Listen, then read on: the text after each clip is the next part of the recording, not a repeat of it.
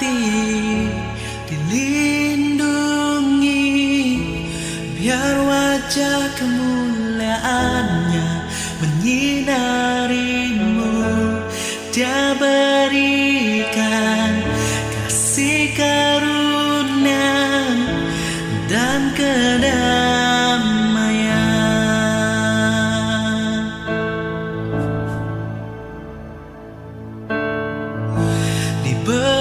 Diberkati, dilindungi, biar wajah kemuliaannya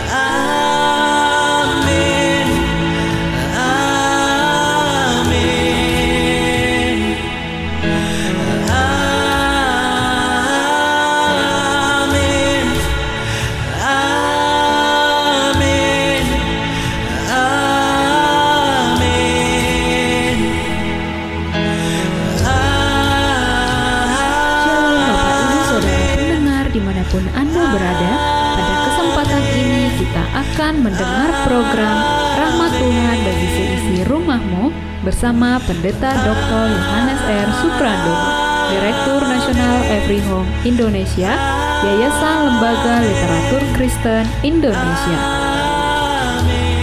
Selama bulan Desember, program ini akan menemani saudara. Buka hati saudara sekalian untuk menerima rahmat Tuhan bagi hidup saudara hari ini. Selamat mendengarkan. Salam puji Tuhan, saudara yang kasih Tuhan. Kita berjumpa kembali dan saatnya kita akan, akan merenungkan kebenaran firman Tuhan. Saya percaya bahwa apa yang terjadi dalam hidup kita akhir-akhir ini Tuhan izinkan terjadi. Kadang-kala kita berpikir bahwa Tuhan mengizinkan hanya hal-hal yang baik saja terjadi, tapi ternyata Tuhan juga mengizinkan kita mengalami hal-hal yang buruk juga dalam hidup ini. Ya, jadi jangan kaget. Ya, bahkan dalam Alkitab dikatakan kita diizinkan untuk mengalami berbagai penderitaan untuk melatih kita supaya kita bisa tahan ujian di sana. Nah, saudara yang kasih Tuhan, kalau kita melihat berita akhir-akhir ini, ya, tentang krisis ekonomi yang di depan mata, ini memang menakutkan karena banyak negara-negara yang sudah jatuh bangkrut, ya tidak bisa membayar hutangnya. Harga pangan akan mahal, hutang akan menggunung, krisis ekonomi sedang mendekati Indonesia. Ini adalah peringatan supaya kita berjaga-jaga ketika krisis yaitu pangan, energi, dan keuangan akan terjadi. Memang saudara yang kasih Tuhan kita bersyukur dengan KTT G20 seolah-olah memberikan harapan ya tentang jalan keluar ya kerjasama-kerjasama ekonomi dan ekonomi-ekonomi yang dikembangkan secara digital, secara alternatif dan juga kreativitas ya dalam mengembangkan usaha-usaha ekonomi supaya memiliki ketahanan dalam menghadapi krisis di masa yang akan datang itu sangat baik sekali kita doakan ya karena pemerintah kita sudah berusaha dengan luar biasa dan apa selama ini kita melihat keberhasilan-keberhasilan yang yang bisa dicapai. Namun demikian kita tidak menafikan bahwa hari-hari yang akan datang itu kita belum tahu apa yang akan terjadi. Saudara kasih Tuhan, Ini penting sekali kalau kita mengingatkan uh, sebuah cerita ya kita akan belalang dan semut saudara. Kalau belalang itu adalah digambarkan sebagai binatang yang suka berfoya-foya. Pada waktu musim panas, belalang akan menari-nari, akan menyanyi, makan yang ada, menghabiskan yang ada. Lain dengan semut, saudara di musim panas dia akan bekerja keras, ya dengan suatu tim yang kompak yang kuat kemudian akan mengumpulkan makanan supaya nanti di musim dingin mereka akan punya makanan. Artinya bahwa dari segi perencanaan itu semut itu luar biasa ya, mempersiapkan masa depan. Saya pikir kita sebagai orang-orang Kristen ya, eh, kita perlu belajar dari semut untuk merancang masa depan. Artinya kita menghadapi segala sesuatu ya termasuk dalam hal ekonomi, dalam hal keuangan itu percaya bahwa Tuhan ada di sana dan Bagian kita adalah mempersiapkan sekarang. Tuhan mengizinkan hal yang akan terjadi di masa depan, tapi tugas kita juga adalah mempersiapkan diri ya di masa sekarang apa yang harus kita lakukan. Saudara ada beberapa kualitas atau kualifikasi ya seorang yang dapat dipercaya. Kualifikasi seorang yang dapat dipercaya, seorang yang dapat mengatasi krisis-krisis di masa depan. Yang pertama adalah seorang yang bertanggung jawab. Tanggung jawab dalam hal apa? Dalam hal keuangan itu penting sekali. Berapapun uang yang ada pada kita, Tuhan mau kita menjadi orang yang bertanggung jawab.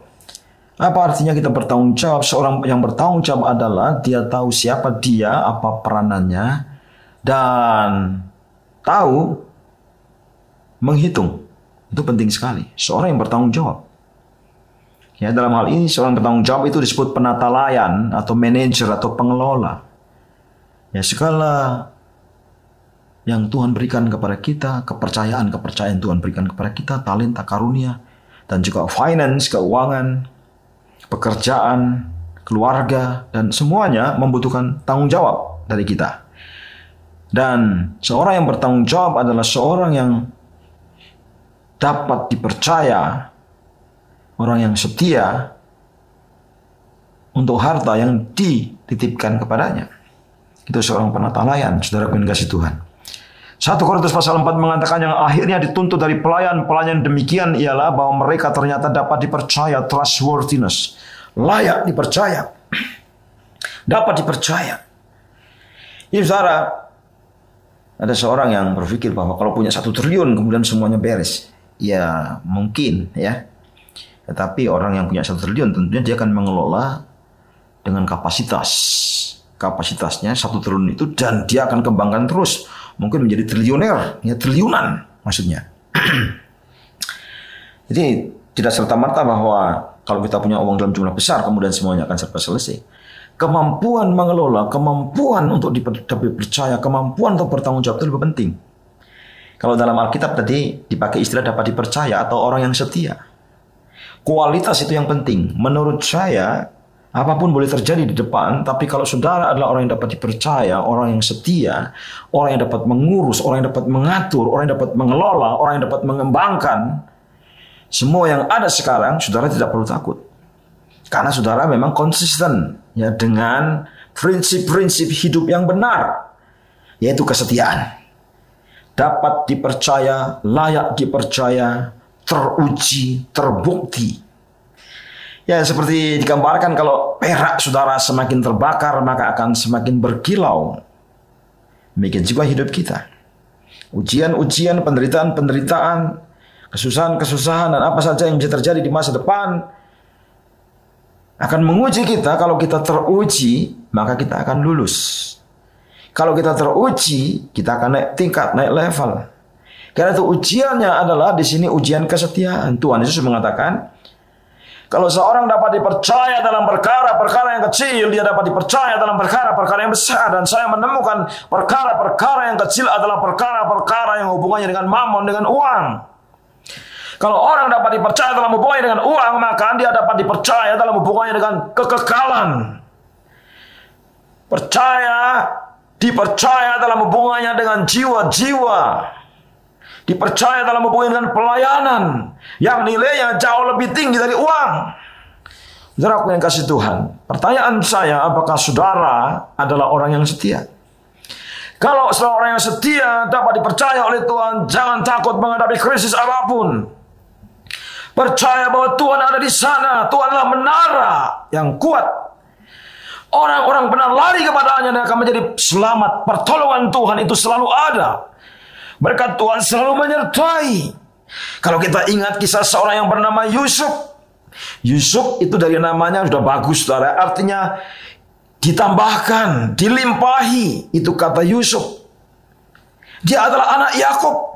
Dan saudara tahu ketika Yakub memberkati Yusuf dikatakan bahwa cabang-cabang dari Yusuf akan mengatasi tembok.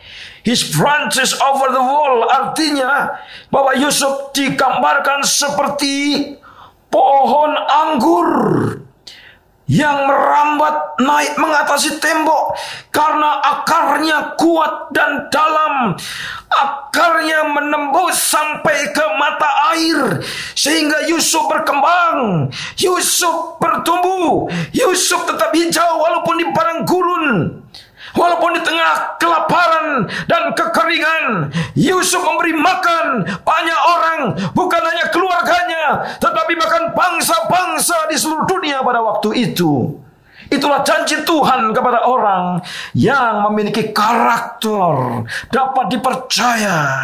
Seorang yang disertai oleh Tuhan, seorang yang diberkati oleh Tuhan, tidak perlu takut, saudara kasih Tuhan, seperti Yusuf percaya kepada Tuhan bahwa pemeliharaan Tuhan atas umatnya sangat nyata. Kalau Tuhan memberikan matahari kepada orang yang baik dan orang jahat, matahari yang sama akan membuat tumbuh-tumbuhan bertumbuh dengan luar biasa dan matahari yang sama akan memberikan kehangatan bagi setiap makhluknya dan percayalah bahwa matahari masih akan tetap bersinar selama kita hidup. Masih ada harapan di balik kegelapan dunia yang luar biasa, kita percaya bahwa Tuhan hadir menerangi kegelapan dunia ini, bahkan kegelapan dalam dunia ekonomi dan dunia keuangan dan dunia bisnis. Percaya kepada Tuhan ada di sana dan mau menolong saudara. Dia sangat senang untuk menolong saudara, tapi kata kuncinya adalah saudara harus tetap setia. Jika kita mendengarkan dengan baik-baik suara Tuhan, kita melakukan dengan setia, diam di negeri, maka saudara tidak perlu takut. Di sana ada blessing, di sana ada berkat yang menanti saudara. Percayalah. Suatu hari saya mendengarkan kisah dari seseorang yang mengalami kebangkrutan. Dan orang itu berdoa kepada Tuhan, berseru kepada Tuhan, dan menyadari bahwa dia sudah jatuh dan sangat dalam. Dia merendahkan hati, dia berlutut, dia berdoa, dia berseru kepada Tuhan, cry out, sa'ah. Dalam bahasa Ibrani, artinya dia bersama dengan umat Tuhan yang lain. Dua tiga orang berkumpul. Tuhan hadir di sana. Ketika sepakat meminta apa pun, Tuhan akan memberikan. Dan orang itu melakukan persis seperti yang Tuhan katakan. Dia melewati krisis, bisa membangun usaha baru, bisa mengembangkan usaha yang baru, bisa memberi makan banyak orang, bisa memberi berkat bagi pekerjaan Tuhan. Dan sampai hari ini dia dipakai menjadi saluran untuk memberkati pekerjaannya. Saudara punya kasih Tuhan. Maukah saudara mau menjadi orang yang seperti itu? Percaya kepada Tuhan. Saya tidak tahu saat ini keadaan saudara seperti apa. Tetapi kalau saudara terpuruk setelah ekonomi, itu bukan akhir dari segala-galanya. There is a hope in Christ. Ketika saudara datang kepada Tuhan saat ini, ada harapan. Tuhan akan menolongmu saat ini juga. Tuhan akan menguatkanmu saat ini juga. Tuhan akan memberkatimu saat ini juga. Saudara, mari kita menjadi orang-orang yang setia. Tinggalkan ketidaksetiaan. Tinggalkan kekerasan hati. Mari. Karena ada keuntungan-keuntungan kalau kita setia. Yang pertama kalau kita setia, kita akan semakin intim dengan Tuhan Yesus. Kalau kita intim dengan Tuhan Yesus, Tuhan Yesus mengatakan, mintalah maka akan diberikan. Kalau kita intim dengan Tuhan, maka Tuhan Yesus mengatakan kamu akan melakukan perkara-perkara yang besar, bahkan lebih besar daripada aku lakukan. Dan keintiman dengan Tuhan itu adalah mungkin kalau saudara setia, keintiman dengan Tuhan itu adalah ketika saudara setia dan roh kesetiaan itu hadir dalam hidup saudara yaitu roh kudus. Roh yang membawa saudara setia kepada Tuhan dan menjadi saudara semakin intim, semakin dekat dengan Tuhan. Dan ketika kuasa supranatural itu saudara ada bersama dengan saudara, namanya Yahweh Sebaot Tuhan seru sekali alam itu. Maka saudara akan mendapatkan kekuatan apa pun yang terjadi dalam hidup saudara. Kalau saudara setia, saudara akan semakin intim dengan Tuhan. Kalau saudara setia, saudara akan semakin berkembang di dalam kesalehan, dalam piety. Saudara akan menjadi orang yang pure, semakin murni, purity. Karakter saudara akan semakin kuat, teguh dan kokoh. Kalau saudara setia, Orang yang setia, dia ada tetap di jalurnya. Orang yang setia tidak akan menyimpang ke kanan dan ke kiri. Orang yang setia, dia akan merenungkan firman Tuhan siang dan malam. Dia akan perhatikan firman itu. Dia tidak akan menyimpang dari firman itu. Dan dia seperti pohon yang ditanam di aliran air. Dia akan mengeluarkan buah pada musimnya. Dan apa saja yang diperbuatnya pasti berhasil. Kalau kita setia saudara kasih Tuhan, kita akan memiliki stabilitas dalam keuangan. Kita akan menerapkan prinsip ilahi dalam keuangan. Kita bukan menjadi orang yang sembrono, orang yang ugal-ugalan, orang yang hidupnya tidak tertib dan tidak disiplin. Tetapi kita akan memegang prinsip ilahi dalam keuangan. Kita akan membelanjakan dengan hati-hati. Kita akan menabung untuk masa depan. Kita akan memberi untuk pekerjaan Tuhan. Tuhan. Apa yang harus saudara beri-beri? Apa yang harus saudara simpan-simpan? Apa yang harus saudara beli-beli? Tapi saudara pun kasih Tuhan. Apa yang saudara tabur? Tabur. Semakin kita menabur dengan setia, maka kita akan menuai dengan berlimpah-limpah. Saudara pun kasih Tuhan. Saudara pun kasih Tuhan bagaimana dengan saudara hari-hari ini? Bagaimana cara memandang uang dalam kehidupan saudara. Bagaimana cara memandang kesempatan. Bagaimana cara memandang waktu dalam hidup saudara. Saudara khusus dalam hal keuangan, saudara, ini ada orang yang berpikir ya, untuk menjadi saleh itu harus miskin dulu ya. Karena pikirnya kalau orang kaya itu jahat semua ya. Jadi ini tidak benar saudara pun kasih Tuhan ya. Saya ketemu bahkan orang-orang yang kaya itu murah hati luar biasa. Ya. Artinya kaya dalam kebaikan dan kebajikan. Tapi saya ketemu dengan orang yang miskin malah kikirnya juga luar biasa ya. Jadi ini bukan masalah kaya atau miskin. Kalau kesalehan itu adalah dunia di dalam hidup kita, dunia dalam ya atau dunia roh. Itu saudara Tuhan artinya apa? Bahwa kelimpahan itu ada di dalam ya dalam hidup kita. Nah, orang-orang yang berpikir bahwa ya untuk menjadi orang yang saleh orang harus menjadi miskin mereka berpikir bahwa memberi itu suatu keharusan ya. Jadi mereka itu selalu takut-takut ya dengan pemberian. Artinya bukan karena freely ya karena mereka berpikir ya dengan pandangan yang tidak tepat tentang keuangan ya kalau belanja juga takut-takut dan, dan tidak ada sukacita dalam hidupnya. Artinya bahwa mentalitas kemiskinan itulah yang yang sebenarnya ada dalam diri orang yang yang bersangkutan. Tetapi ada juga ada orang yang berpikir yang lebih ekstrim lagi, kalau orang tidak kaya berarti orang itu tidak dikenal oleh Tuhan ya. Jadi kekayaan itu dianggap sebagai bukti bahwa dia itu disenangi sama Tuhan. Ini juga pandangan yang keliru ya. Kekayaan dianggap sebagai haknya karena dia kan sudah bekerja keras. Dan tujuan hidupnya memang mencari kekayaan. Saya selalu memberikan survei. Saya mengajar sebagai dosen sudah 20 tahun. Setiap kelas saya survei berapa yang menjadi kaya raya. Ya, hanya satu kelas selama 20 tahun yang tidak ada seorang pun di kelas itu yang mau menjadi kaya. Ya. Dan saya bilang orang yang kelas ini mungkin yang akan sungguh-sungguh kaya, saudara ya. Karena saudara ada orang yang berpikir kekayaan itu tujuan.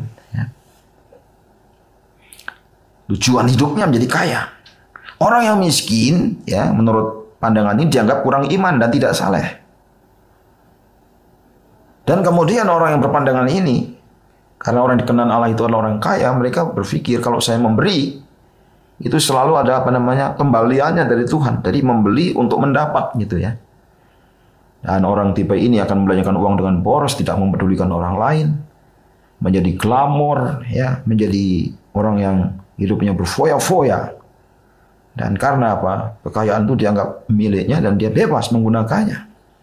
Ya kita juga menjumpai orang tipe ini, tapi yang ingin saya bagikan adalah orang yang Saleh menurut Alkitab adalah orang yang dapat dipercaya. Yang saya katakan tadi menjadi pelayan-pelayan Tuhan yang dapat dipercaya. Menjadi hamba-hamba Kristus yang dipercaya oleh Tuhan dengan rahasia Kristus, berkat Kristus, pelayanan-pelayanan di Kristus. Orang yang dapat dipercaya yang saya sudah katakan di atas adalah orang yang mampu mengelola harta pemberian Tuhan dengan bijaksana. Kekayaan menjadi sebuah tanggung jawab, pekerjaan untuk melayani Kristus. Orang yang saleh artinya orang itu yang setia. Orang yang tidak saleh artinya orang yang tidak setia. Dan kalau saya memberi, menurut pandangan ini adalah karena saya mencintai Tuhan. Dalam kitab Maliaki, saudara pun kasih Tuhan, ada orang-orang yang tidak mencintai Tuhan, tidak mengutamakan Tuhan dan tidak memberi. Tetapi orang yang setia, orang yang saleh adalah orang yang memberi karena cinta kepada Tuhan. Waktu membelanjakan uang juga dengan penuh doa. Saudara, ini yang saya bisa bagikan saudara. Saya percaya bahwa kita akan bisa menghadapi krisis-krisis di masa depan. Saya percaya bahwa kita akan diberi oleh Tuhan kekuatan untuk menghadapi apa pun yang akan terjadi. Kita persiapkan hidup kita yang paling penting. Jadilah orang yang setia. Jadilah orang yang dapat dipercaya. Jadilah manajer yang baik. Jadilah pengelola yang baik. Bijaksana. Apa pun yang jadi kepercayaan Tuhan, kita serahkan. Dengan hikmat Tuhan, Tuhan akan mampukan kita untuk melewati, untuk mengatasi, untuk menyelesaikan apa pun yang hubungannya dengan masalah secara khusus masalah keuangan dalam hidup kita. Keluar dari krisis keuangan. Keluar dari krisis. Saudara adalah pemenang. Saudara lebih daripada pemenang. Dan Tuhan mengasihi saudara. Saudara, doa saya. Kiranya Tuhan memberkati saudara. Tuhan melindungi saudara. Tuhan menyinari saudara dengan wajahnya. Tuhan memberikan saudara dengan sukacita. Tuhan menghadapkan wajahnya kepadamu Tuhan menghadapkan wajahnya kepadamu dan memberi engkau shalom, memberi engkau damai dan sejahtera, memberi engkau kasih karunia dan berkat yang berlimpah-limpah. Tuhan Yesus memberkati saudara.